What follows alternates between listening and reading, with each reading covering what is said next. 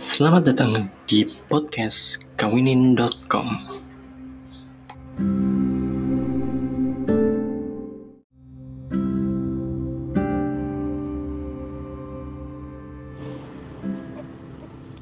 Assalamualaikum warahmatullahi wabarakatuh. Hari ini adalah hari ke-29 sharing sehari 5 menit dan hari ini saya mau sharing mengenai bagaimana menjaga kewarasan pasangan kita. Ya, uh, betapa penting kewarasan uh, pasangan suami istri, kewarasan psikologi mereka, uh, psikologi kita dengan pasangan kita agar uh, saat menjalani rumah tangga tidak banyak konflik atau kalaupun ada konflik kita mengerti cara menyelesaikannya. Atau kita bisa menyelesaikan dengan uh, kepala dingin kita tidak banyak emosi, tidak memicu pertengkaran atau tidak memicu masalah menjadi lebih besar lagi. Ya, ada beberapa hal yang sebenarnya perlu banget kita lakukan uh, saat kita sudah berumah tangga untuk menjaga psikologi pasangan kita, menjaga psikologi kita dan pasangan kita. Hal ini ya tadi supaya kita nggak uh, menggebu-gebu dalam menghadapi masalah, terlalu emosi uh, tidak melibatkan uh, logika dan tidak berpikir solutif gitu. Nah, beberapa poin ini uh, akan uh, saya bawakan, saya sharing ke teman-teman. Mudah-mudahan ini bermanfaat. Yang pertama, kalau ada masalah apa pun, uh, kita harus bicarakan. Jadi masalah sekecil apa pun kita bicarakan dengan pasangan kita kita harus bahas ini uh, masalah hingga selesai. Kenapa? Karena kalau misalnya kita memendam, apalagi ini emosi, uh, emosi kita, emosi baik istri maupun suami, kita pendam terlalu lama saat pasangan kita melakukan kesalahan lagi, itu akan menjadi akumulasi. Jadi kita pendam terus emosinya, pendam terus, pendam terus, lama-lama Eh, menjadi bom waktu, akan menjadi masalah yang sangat besar.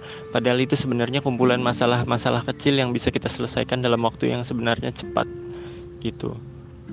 Ya, jadi kalau ada masalah sekecil apa pun, ada kejanggalan, ada ketidaksukaan, ada ketidaknyamanan atas sikap, uh, perilaku ataupun eh, kata-kata dari pasangan kita harus kita bicarakan, kita selesaikan. Yang kedua, uh, perbanyak quality time. Dengan memperbanyak quality time kita dengan pasangan kita, uh, kita akan bisa lebih memahami pasangan kita itu seperti apa.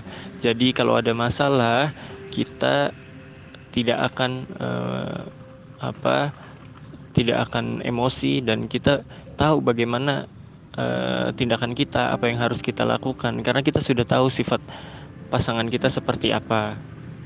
Ya setelah quality time berikutnya kita harus uh, berhusnuzon. Berhusnuzon dengan pasangan kita. Uh, kita harus percaya bahwa bukan hanya kita yang melakukan uh, kebaikan-kebaikan untuk pasangan kita. Bukan hanya kita yang berjuang untuk pernikahan kita. Tapi pasangan kita juga berjuang dengan caranya. Berjuang uh, dengan kemampuannya. Segala daya upaya yang dia bisa.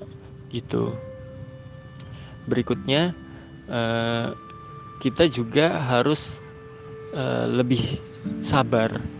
Lebih sabar dengan pasangan kita. Seperti apa pun uh, sifat pasangan kita seperti apa pun uh, perilaku pasangan kita dia adalah tetap pasangan kita.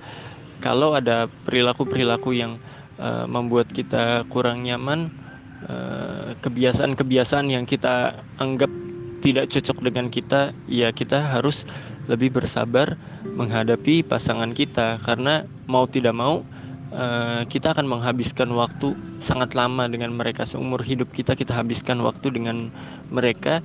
Jadi kalau kita tidak punya kesabaran yang uh, cukup ya kita bisa uh, apa bisa rumah tangga kita bisa berantakan bisa semakin banyak masalah yang hadir gitu. Uh, yang terakhir berkesalingan gitu.